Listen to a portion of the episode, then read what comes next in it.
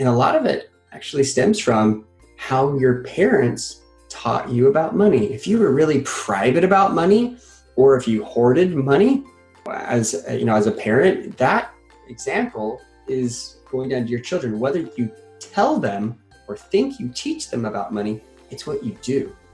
It's how you are showing them, how you're including them. And when you make mistakes, are you showing them how, how you're doing better with that? It's one of these areas that parents want to think, well, no, I, I don't want to let my children in on any of this. And so, you know, I, I, I don't want them to see my insecurities. And I think the opposite. Today, we're speaking to Dr. Travis Perry, international speaker and coach to financial professionals and entrepreneurs. He helps them to live their life on purpose so they can teach their clients to live their life on purpose. Travis, thank you so much for coming on today's podcast for Family Money Coaching. Thanks for having me. Appreciate it. I met you a couple years ago. Uh, well, technically didn't meet you, but I was on a podcast or a, um, excuse me, a webinar that you um, did for AFCPE. And what you said really touched me. And so I went and stalked you and found out um, a little bit more about you, found you on LinkedIn, and connected with you on LinkedIn because I, I really liked the messages that you were sharing and uh, found out that, that we have a similar um, alumni, college alumni. So I was pretty excited about that as well. Your story closely aligns with my own very personal path that I have taken of connecting marriage and money together. And I, I just really love that. And I love your message. So I'm so excited that you get to share your message today with my clients and listeners. Uh, so would, would you please tell us how briefly how you started on your path to help couples with their finances and their marriages? Yeah, sure. Well, thank you. I appreciate you know the time you spent to track me down and, and get in touch with me. It's been fun. Um, uh, nowadays we can get so much information from the internet and it's it's even better to, to, to meet you in person and talk so my my path i mean really it, it started a long time ago wanting to understand money as a kid i felt like my parents did a really good job of raising us teaching us so many things teaching us hard work teaching us to you know not spend money everywhere and and and the value of giving but there was something interesting about that I didn't learn about investing and and earning money uh, maybe in a smarter way. And so I thought, you know, as a young kid, that I would figure this out. In fact, as a as a 12 year old, I had a paper route, and on my paper route, I was doing the collecting. And on this on this paper route, I was knocking doors and trying to get people to pay me for a month of newspaper service that I gave them, right? Because that's what we, we had to do back then. And I had a little paper receipt and I'd rip it off and say, thank you very much. Um, and not everybody would pay, which was that was kind of a harsh reality. But one guy was home in the middle of the day. I never been able to catch him, and he he paid for like three or four months. I'm like, whoa, this, wait a minute, like, what's going on here? You're so nice. And he's like, no, I want to pay up and I want to you know, be square with you. I'm like, that's fantastic. You know, what do you do for a living? And he told me, he said, I I invest. Um, at that time, I didn't know that he was a day trader. I had no, no idea about markets, uh, but I knew that somehow I wanted to be involved in investing. And at that point in my life, I was determined. I was going to become someone who learned about investing and could teach it to other people as my personal, you know, giving back. I, I wanted to do that. So years go by, I get into college and I, I try to get into a financial planning emphasis. And it didn't, it really wasn't the program best fit for me, but I landed in a financial pl- planning role. Started off with insurance and I really liked the planning part. So I got my licenses, six and 65, and was working towards the seven and the CFP. When I was meeting with a lot of clients, especially young married clients, and I thought, gee, you know, so naive. They're going to come to me and they're going to want advice and they're going to do everything I ask them to do because I am the planner, right? Um, not, not so much. Uh, in fact, uh, as as you know, Laura, that a lot of it is coaching and coaxing and persuasion. So I learned everything I could about human psychology, and I started taking Brian Tracy courses and Kurt Peterson courses, and anyone that I could get my hands on. Like I would put the CDs into the car and I would listen. Well, it got to the point where I had listened and gone to and paid for so much coaching and training with Bill Bachrach and others that are out there, Doug Carter, I could just keep dropping names. Um, but I felt like, wow, I really have a good understanding of what everybody else knows. Maybe I should take a deeper look. And so I had a, a at that same exact time period, actually a, a, a very tragic thing happened to our family. My father, who I had been working to try to get some of his financial plans in order with his business and personal, and I was trying to gain his trust on that. Um, he passed away very, very suddenly, age 49, in a mountain bike, just a normal mountain bike ride. And they call it the Widowmaker. He had no idea it was coming. He was a very healthy man and just left my mom and six children, um, three of which were still at home. So, as being the financial advisor, my mom employed me to come and help her, and I volunteered for several months to basically get all of her affairs in order. It was the very first life insurance claim and the very last, because after that, I had some really long thoughts and and and queries as is this the right career for me? Does that make sense so far? Am I going too no, too deep on this, Laura? No, I love the story. I, you know, knowing knowing someone's background, it it helps to help them um, be real. And this is a fantastic story. Love it.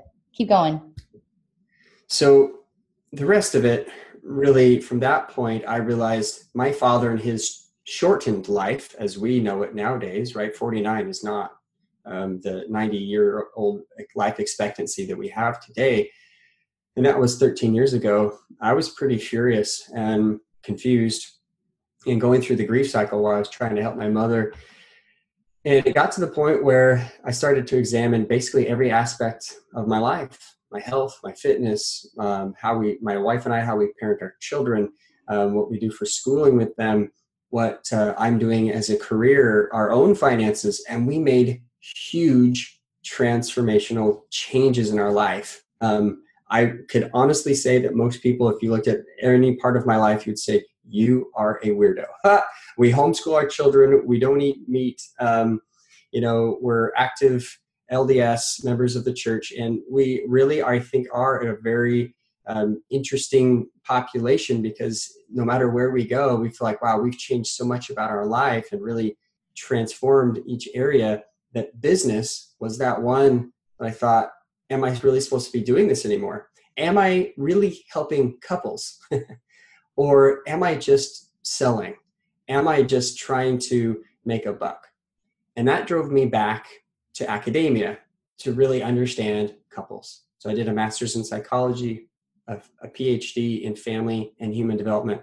And to make this longer story longer, um, long story longer, really I, I didn't ever, ever dream about doing anything academically past an associate's degree.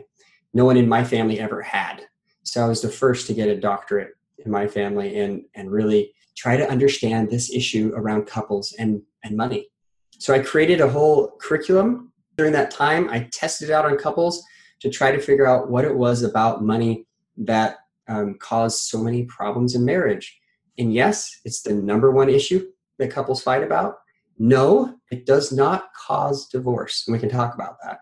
Um, but it is the number one issue that couples fight about. It's the most emotional, even more than sex and parenting. Um, and there's a lot of misnomers about money and myths about money that couples really just, number one, they just don't talk about it because they don't know how. Um, I literally spend a, most of my time trying to help couples deal with this issue. And I train financial advisors and coaches and others who are dealing and helping couples to know how to help them as well. So that's my passion, that's my mission. And again, at the age of 12, connecting these dots, now it all makes sense. It all makes sense why I saw this in my own parents, my own family, and why I'm so passionate about this today. And, and this is my mission, this is my purpose. It's awesome. I love that story. Thank you so much for sharing that. Yeah. One of the things that I really love is your tagline, uh, live your life with purpose. And I, it's so similar to when I end my podcast, I say, uh, live your financial life with intention. and the, I just uh, I love that they are so closely aligned. I'm like, okay, I'm I'm doing something right. Someone else is saying the same thing. yes. One of the things that we talked about briefly um, before we came on our podcast was we we started talking about values, shared values that couples need to have to help their relationship be successful, and and understanding how the shared values relate to money. Can you delve into that a little bit? Absolutely that fits perfectly into and segue into what I was talking about. When I went back to school to figure out what's going on with couples, at that point, I put out of my mind anything financially, um, which is weird because I ended up coming out with a program that had everything to do with money and finances. But I put out of my mind that, okay, couples and money and their arguments, and I really wanted to delve into everything couples related. But all the literature brought me back to money. And so I really scratched my head and I thought, okay, what is it about money? I have a degree in psychology and I understand people have different views. Um, but what about what about couples? How does that kind of fit?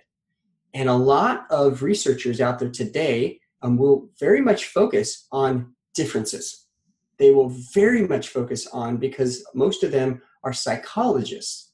They're financial psychologists, um, people like Kahler and Klontz that have a lot of great literature they have a book called Facilitating Financial Health. Read it. I've read both editions. A fantastic work. But the biggest thing that they focus on is well, most couples argue about money because they view money so differently.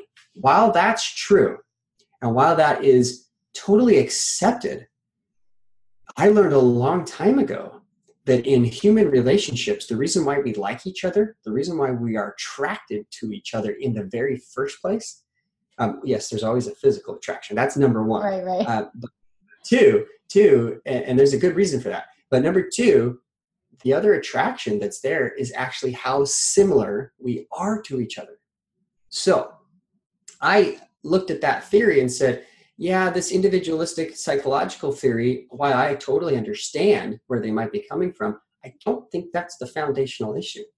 I think that's a really good way of maybe helping it in the in the financial planning office and you know quickly trying to address something but it's not the fundamental foundational issue so i did uh, some study on what is it that brings couples together i looked at virtues religion values and i found that while there's a lot of research on religion and and virtues by fowers um, that there wasn't really anything in the literature about values but values are what people have in common.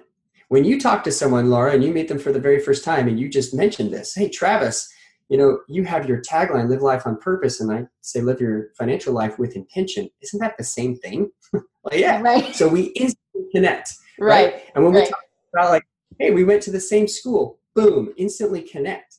We didn't talk about, hey, Laura, look how many things are different about your life compared to me. No, you don't do that first. You do that later. When you after after a couple who's madly in love goes past the um, dating, you know, engagement, and then marriage, they they get married. That's when they start to see all the differences. Well, yeah, Travis, they're living together. Well, not so much anymore. Most people actually live together before they get married. It's this trend. Um, but even so, once you're past that honeymoon stage, you haven't really focused on the differences until later. So if the differences is all we focus on, and we don't bring couples back to their foundation, what it is that brought them together in the very first place, their values, then we've missed the boat. Does that make sense? Absolutely. Absolutely. I love it.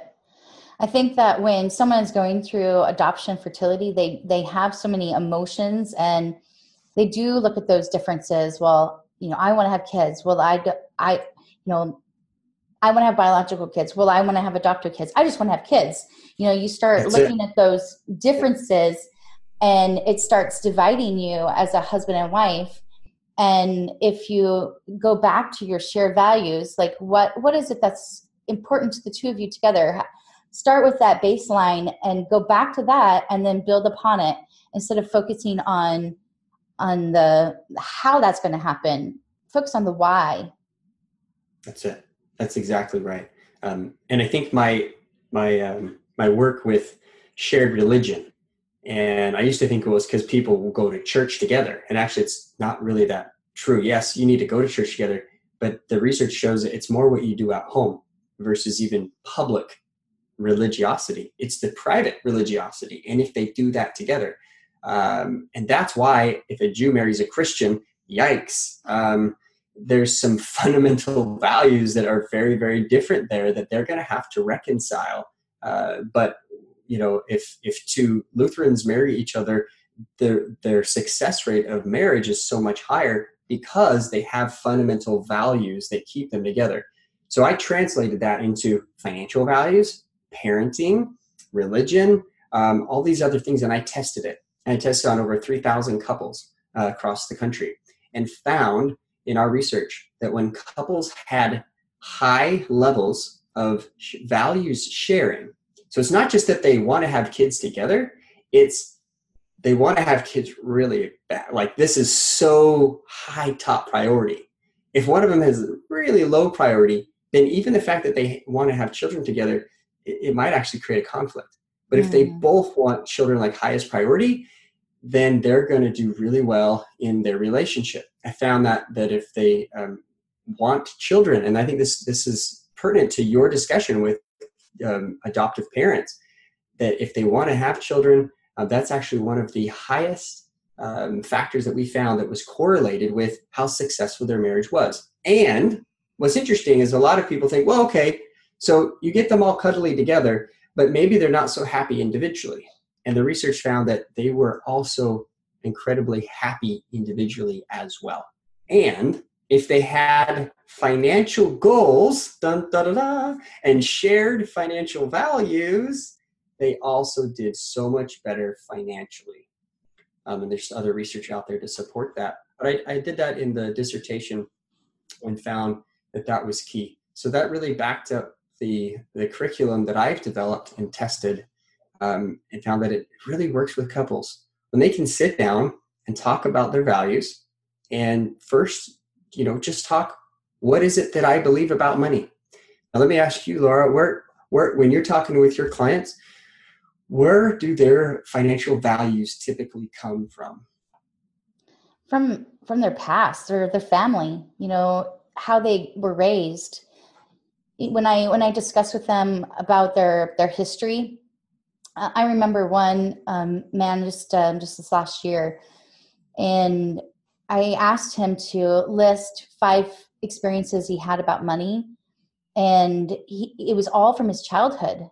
And here he is, uh, he's in his thirties, and all of the financial decisions that he makes and the mistakes that he makes are from experiences that he had from when he was a kid, and they've influenced him as an adult male.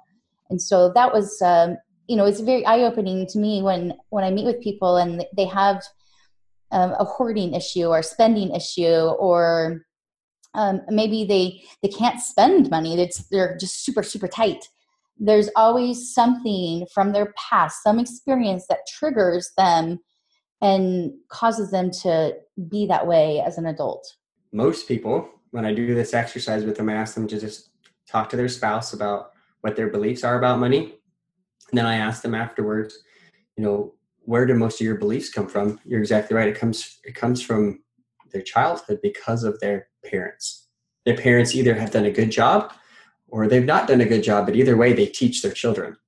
And so I spend a lot of time, I go to homeschool conferences. We homeschool our children. So we go to these conferences and they ask me to speak about um, how to teach your kids about money because it's so interesting. Um, in a lot of these conservative circles and things, we want to talk about sex and sex education and da da da. Yeah, we're going to talk about that all day long. It's so um, interesting how our society has gone from how taboo that topic used to be to no, we need to talk about it with our children too, but we're still never going to talk about money.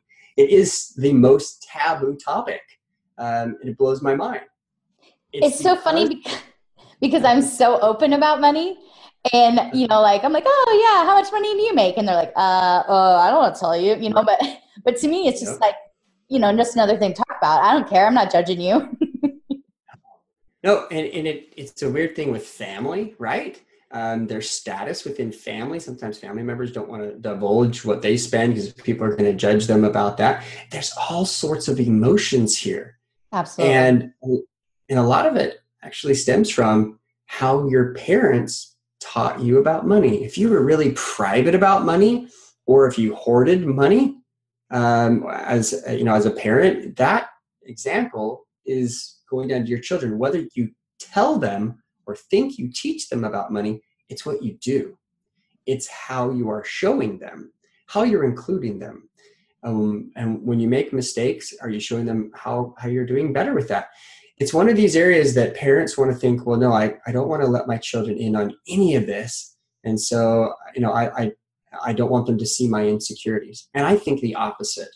I think that parents that can give a good, you know, best effort example and then teach your children, I messed up here. I wish I would have done that.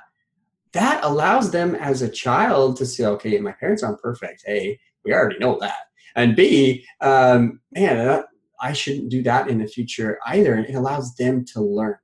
So I was thinking about, you know, adoptive parents, and it doesn't it doesn't always mean that uh, adoptive parents have babies, right? Sometimes they adopt children who are much older, and they come from pasts, and they have much, you know, uh, different experiences. Maybe they've been in three or four different homes where you know money was just never talked about because it was you know maybe the situation was so dire um, so poor and you really need to have those conversations and teach that having money and utilizing it as more of like a stewardship as a responsibility versus everything else that the world teaches us to spend it to for status or to hoard it um, like a scrooge um, but to have a healthy relationship with money, or at least a healthy viewpoint, is going to do so much good for your children. Whether you raise them from birth or from you know um, from zero up to you know if you have somebody that adopts adopts into your home as a teenager, there's there's work to be done either way. That's a that's a really good point. I, I hadn't thought about um, focusing on that aspect because um, I've been focusing on preparing people to adopt and, and to go through fertility because that was my experience, you know, the hardship for me. But I really appreciate you bringing that up because that's really key. You know, when you're you're dealing with someone who's eight, nine, ten years old, they've seen how their their birth family was or their first family was like, and and now they need to be able to change their money story and be able to then be able to change the direction of their life um, by understanding how money can help them. It, it, has such a huge part of your life where you go to school, what kind of job you um, get, wh- where you live, um, how you raise your children. You know, money does influence all of those aspects. And, and you know, to me, a lot of people say, well, I don't really want to talk about money because, you know, the love of money is the root of all evil no I, I think that, that the lack of money is the root of all evil but if you don't talk about it at all it's influences so much if you can't take care of your family you know where are you going to live if you you you, you got to have money to be able to pay your bills you know it, you you have to have a car here in the United States. Well, except for in the big cities, you you need to have a car. Right. Otherwise, you're walking for an hour to get to the nearest place. Um, and you know being able to afford that and understanding that the intr- um, intrinsic is that the word i'm looking for the intricacies inter- intricacies yeah, the yeah. intricacies of money and how it, and it, it uh, is involved in your life in so many different places. And i love that you mentioned that we need to to teach our children even the older children that we adopt as well. I love that. Yes. Now what's what's great about most parents who want to adopt, um, most of them do have values, and values aren't just religious. Um, values come from every part of your life, and values really are defined as a principle that defines your direction. So it directs you, a, princi- a principle that can say, okay, this is what I believe in, therefore I'm going to follow it. It could be a religious value, it could be a financial value, it could be how you you know a, a, work value whatever it is whatever aspect of your life. But i will tell you that a lot of religious values um, tend to conflict with good financial principles. And you brought this up so i'm going to go with it. Okay go ahead. I just taught i just taught this the other day because a lot of people who, who are Bible, you know, studiers, they will go to First Timothy 6, verse 10, and they will misquote it all day long. And they will say, well, money is the root of all evil, right? And you brought you brought up, you actually said it correctly. The love of money is the root of all evil. And Christ was teaching that, you know what? Um, to be a Christian, to follow me, you, you don't really care about the materialistic things of the world. Um, we talk about the rich young man. Well, what about the rich young man when he was told to sell everything he had and come follow Christ? Well, um, that's because Christ knew that he loved and had a desire for his possessions. And afterwards, he told his followers there that, you know what? It was because he had a lot of wealth. It wasn't, we didn't know that up until that point. Nobody said that the man was rich. It just says young man. But Christ knew that that was what was keeping him. He did all the other commandments, he did everything else he's been asked to do. Um, so at that point, his disciples were actually questioning and saying, Well, what, what are we supposed to do? Like, who's supposed to get into heaven then? like, almost as if to say, Who can get there? But Christ said, It's not about the money, it's about me. If they follow me, then they will get into heaven.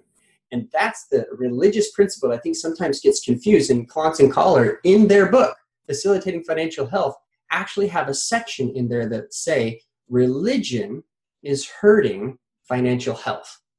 And my thought and rebuttal to that is no, religion is not hurting. Maybe the misunderstanding of what we believe about our religious values are getting in the way of our financial values because maybe we don't study it as well as we should. So, they call it financial scripts or money stories, right? But I call them the financial scriptures. If it's the Bible, it's the Quran, whatever they study, whatever they get their values from, I invite people go study them.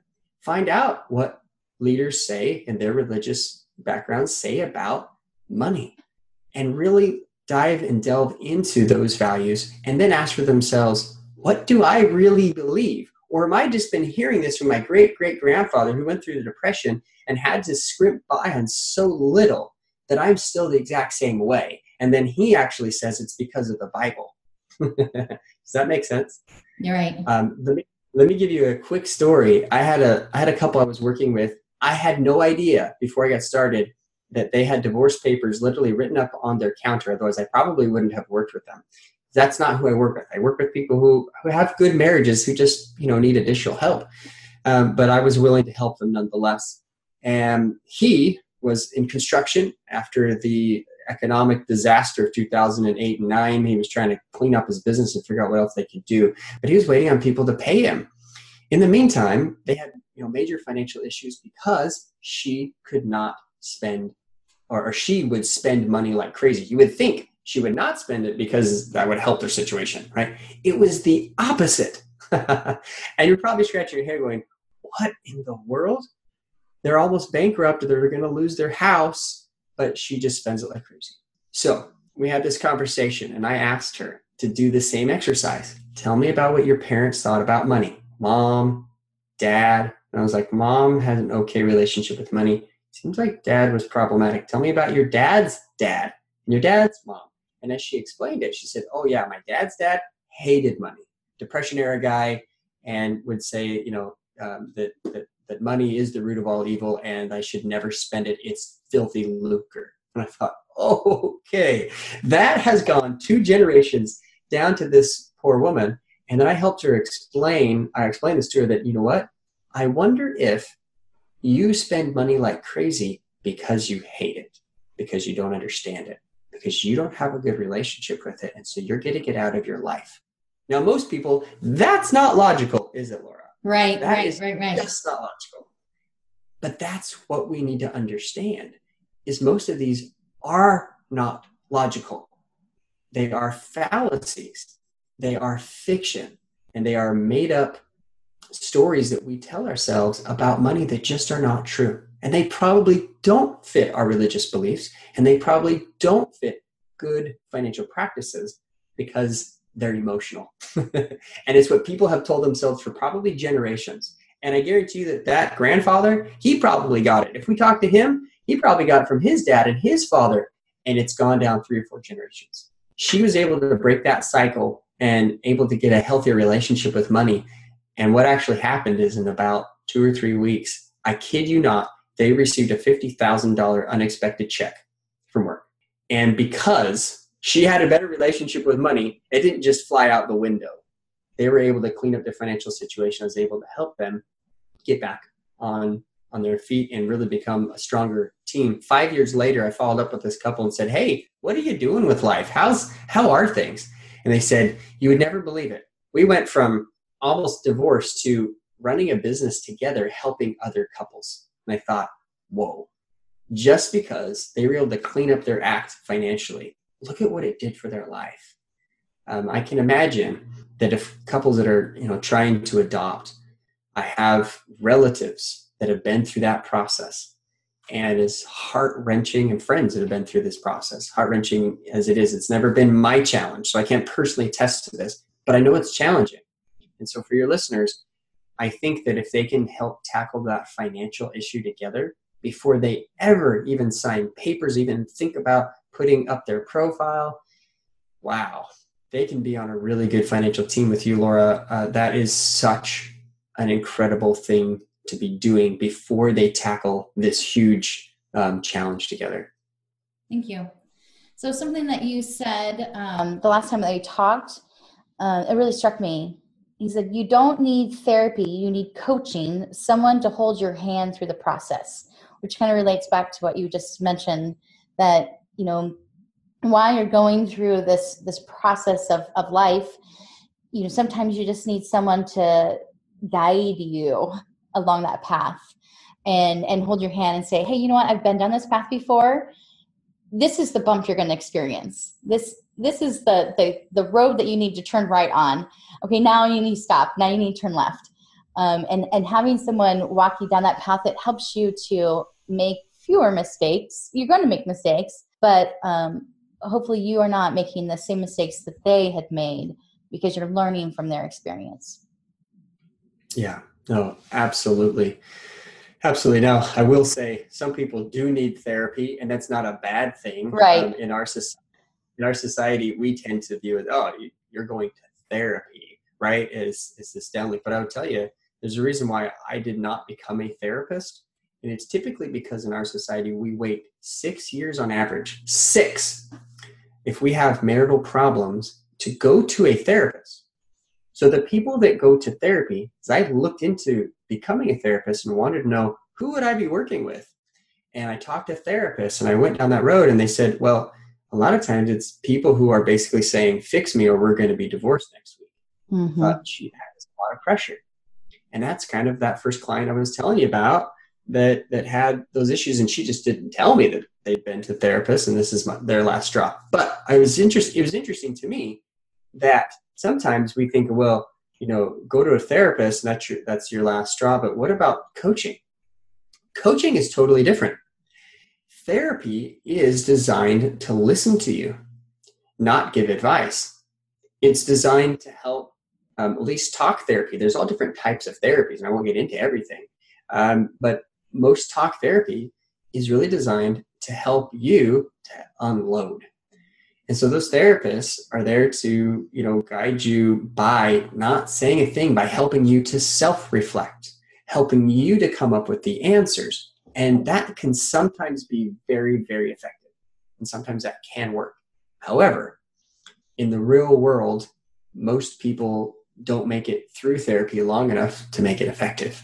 They give up, they don't like the therapist. There's lots of reasons, but it's only about 30% effective. Um, so I think, wow, uh, an intervention that's only going to work one third of the time. Why would I even want to go down that road? So I looked into coaching, and I, I because of my own personal experience, um, wanted to know how could I teach better and how could I help people. Coaching takes a client from a point A to a point B and says, now we're finished. it's not forever, and you have some skills. I'm going to teach you skills that's what a lot of people lack. They lack the skills now once they understand their values. They lack skills on how do we manage these funds together. So I teach them communication skills, I teach them problem solving skills, I teach them how to have better intimacy in all areas of life, not just sexual or physical, but um, spiritual, emotional, mental, and financial intimacy.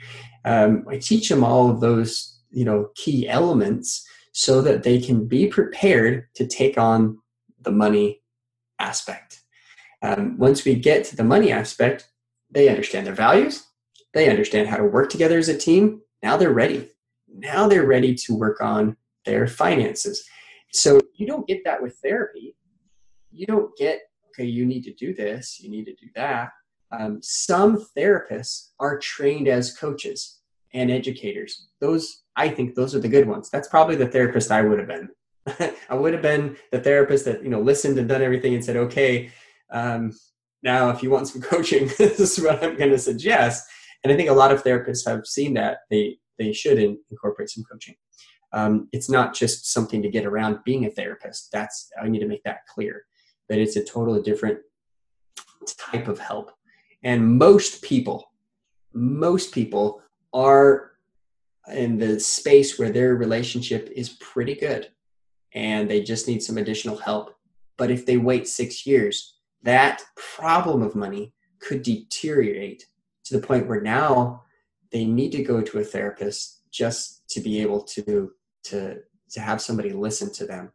Um, but I think some therapists ought to and should refer to financial coaches or become financial coaches if they want to on, on their own to help them teach them skills. Does that make sense, Laura? Yeah, no, that's awesome. That's awesome. Um, to wrap up our interview, um, what would be? I, I, know you work mostly with uh, financial professionals to to help them help their clients. What would be your advice to financial professionals that are dealing with their clients? Yeah, really good question.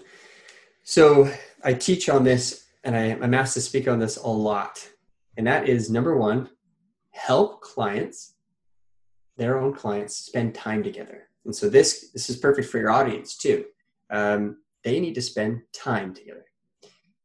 Time talking about their values, time learning how to communicate about money, and time to actually put in place the things that they should be doing financially.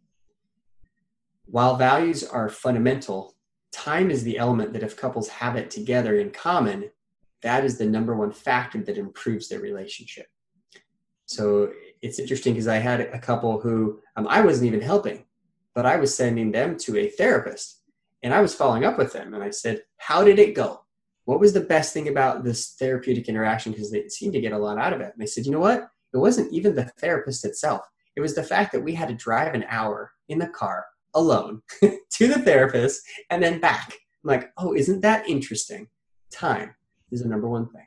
So, as a financial planner or coach, or even as a financial therapist, what I, I teach them is to have their clients spend 30 minutes to an hour once a week.